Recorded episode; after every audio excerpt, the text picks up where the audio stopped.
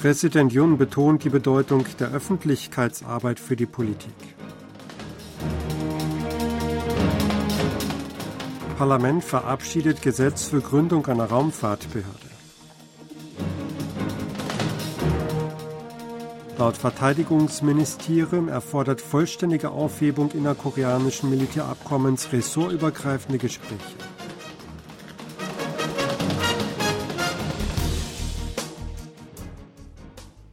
Präsident Yun Song-yeol hat die Wichtigkeit und Notwendigkeit betont, für die Politik zu werben.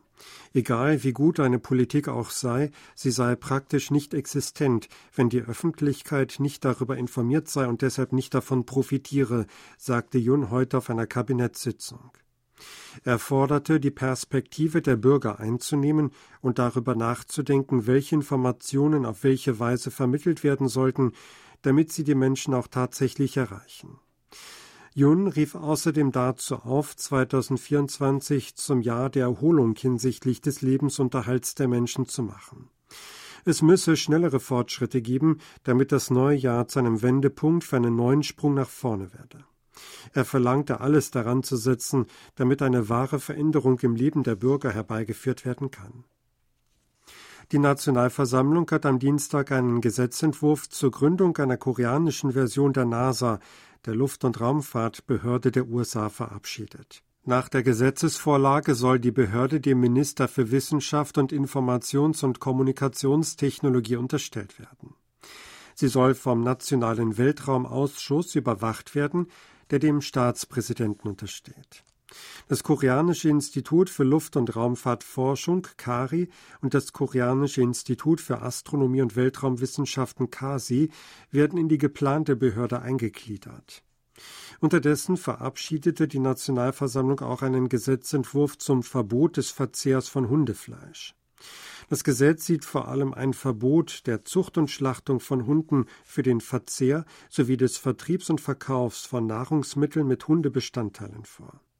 Im Falle der Schlachtung eines Hundes für den Verzehr droht eine Freiheitsstrafe von bis zu drei Jahren oder eine Geldstrafe von bis zu 30 Millionen Won, etwa 2280 Dollar.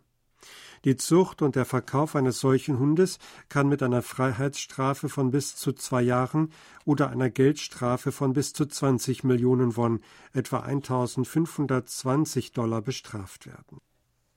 Das Verteidigungsministerium hält für eine vollständige Aufhebung des innerkoreanischen Militärabkommens von 2018 ressortübergreifende Gespräche für erforderlich. Das antwortete Ministeriumssprecher John Ha-gyu heute auf die Frage der Presse, ob die Ankündigung der Wiederaufnahme von Militärübungen in den Pufferzonen zwischen beiden Koreas einen vollständigen Bruch des Militärabkommens bedeute. Das Militär hat am Montag angekündigt, in den Pufferzonen zu Wasser und zu Lande wieder mit Artillerie zu schießen und Manöver abzuhalten. Diese Absicht wurde auch heute noch einmal bekräftigt. Aufgrund des Militärabkommens von 2018 habe es Beschränkungen für groß angelegte Manöver, Schießübungen und Seeübungen innerhalb eines Bereichs von fünf Kilometern vor der militärischen Demarkationslinie gegeben. Damit seien den Truppen an der Front bei der Schaffung ihrer Einsatzbereitschaft Grenzen gesetzt gewesen, fügte der Sprecher hinzu. Südkorea hat im November den siebten Monat in Folge einen Leistungsbilanzüberschuss erzielt. Nach Angaben der Zentralbank Bank of Korea am Dienstag betrug der Überschuss 4,06 Milliarden Dollar. In den elf Monaten des vergangenen Jahres lag der Überschuss insgesamt bei 27,4 Milliarden Dollar, rund 300 Millionen Dollar mehr als im Vorjahreszeitraum. In der Warenbilanz wurde im November den achten Monat in Folge ein Überschuss verbucht. Das Plus betrug 7,01 Milliarden Dollar. Das Exportvolumen wuchs im Vorjahresvergleich um 7 Prozent auf 56,4 Milliarden Dollar. Demgegenüber ging das Importvolumen um 8 Prozent auf 49,4 Milliarden Dollar zurück.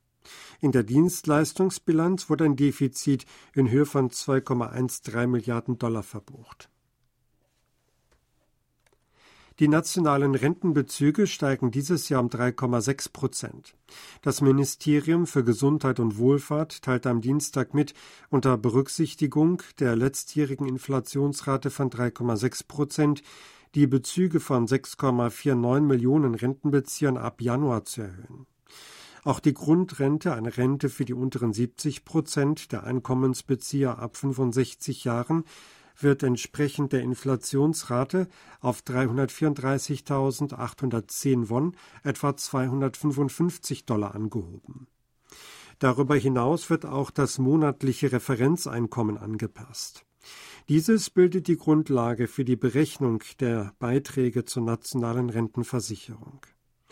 Angesichts der Zunahme des Durchschnittseinkommens aller Mitglieder um 4,5 Prozent in den letzten drei Jahren sollen die Obergrenze des monatlichen Referenzeinkommens dieses Jahr auf 6,17 Millionen von etwa 4.690 Dollar und die Untergrenze auf 390.000 von etwa 296 Dollar steigen. Samsung Electronics hat sein schlechtestes Betriebsergebnis seit 15 Jahren verbucht. Das Unternehmen gab am Dienstag bekannt, dass sein Betriebsergebnis im Jahr 2023 auf 6,54 Billionen Won oder rund 4,99 Milliarden Dollar geschätzt wird. Verglichen mit dem Jahr davor wäre das ein Rückgang um 84,9 Prozent. Der Umsatz ging um 14,5 Prozent auf 258,16 Billionen Won zurück. Erstmals seit 15 Jahren wurde beim Betriebsergebnis die Marke von 10 Billionen Won unterschritten. 2008, damals zur Zeit der internationalen Finanzkrise, waren es 6,03 Billionen Won gewesen. Für das schwache Ergebnis wird vor allem der Halbleitersektor verantwortlich gemacht. Die Chipsparte häuft in den ersten drei Quartalen 2023 ein Defizit von 12 Billionen Won an. Südkorea will die Bewachung der innerkoreanischen Grenze mit künstlicher Intelligenz verbessern. Die Behörde für Werbeschaffung teilte mit, dass ein Überwachungs- und Kontrollsystem unter Zuhilfenahme von KI spätestens im Dezember an den Vorposten General Outposts und bei den Küstentruppen im Osten in Betrieb genommen werden soll. Künstliche Intelligenz soll bei der Bildanalyse helfen, um Menschen und Tiere zu erkennen. Auch Thermographie und kurzwellige Infrarottechnologie sollen zum Einsatz kommen. Die Behörde hofft, dass dank der modernen Methoden auch bei Unwettern eine effiziente Bewachung möglich ist.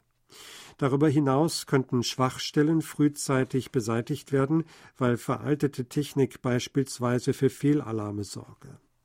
Insgesamt werde dadurch eine perfekte Überwachung ermöglicht, hieß es weiter. Nordkoreas Machthaber Kim Jong-un sucht offenbar den direkten Dialog mit Japan. Zu dieser Einschätzung gelangte ein südkoreanischer Experte, nachdem Kim letzte Woche zu dem schweren Erdbeben in Japan kondoliert hatte. Kims Schreiben an Premier Fumio Kishida könne Teil einer Taktik sein, unter Umgehung Südkoreas direkt mit Japan zu sprechen, sagte So Bok-hyun von der Abteilung für Nordkorea-Forschung des Koreanischen Instituts für nationale Vereinigung am Montag. Seine Einschätzung begründet er auch damit, dass Nordkoreas Schießübungen mit Küstenartillerie und die Veröffentlichung des Briefes an Kishida zeitlich zusammenfielen. Kim wählte in einer auf den 5. Januar datierten Trostbotschaft an Kishida die Anrede seiner Exzellenz. In dem Schreiben brach der Mitgefühl wegen der Bebenschäden in der Präfektur Ishikawa zum Ausdruck.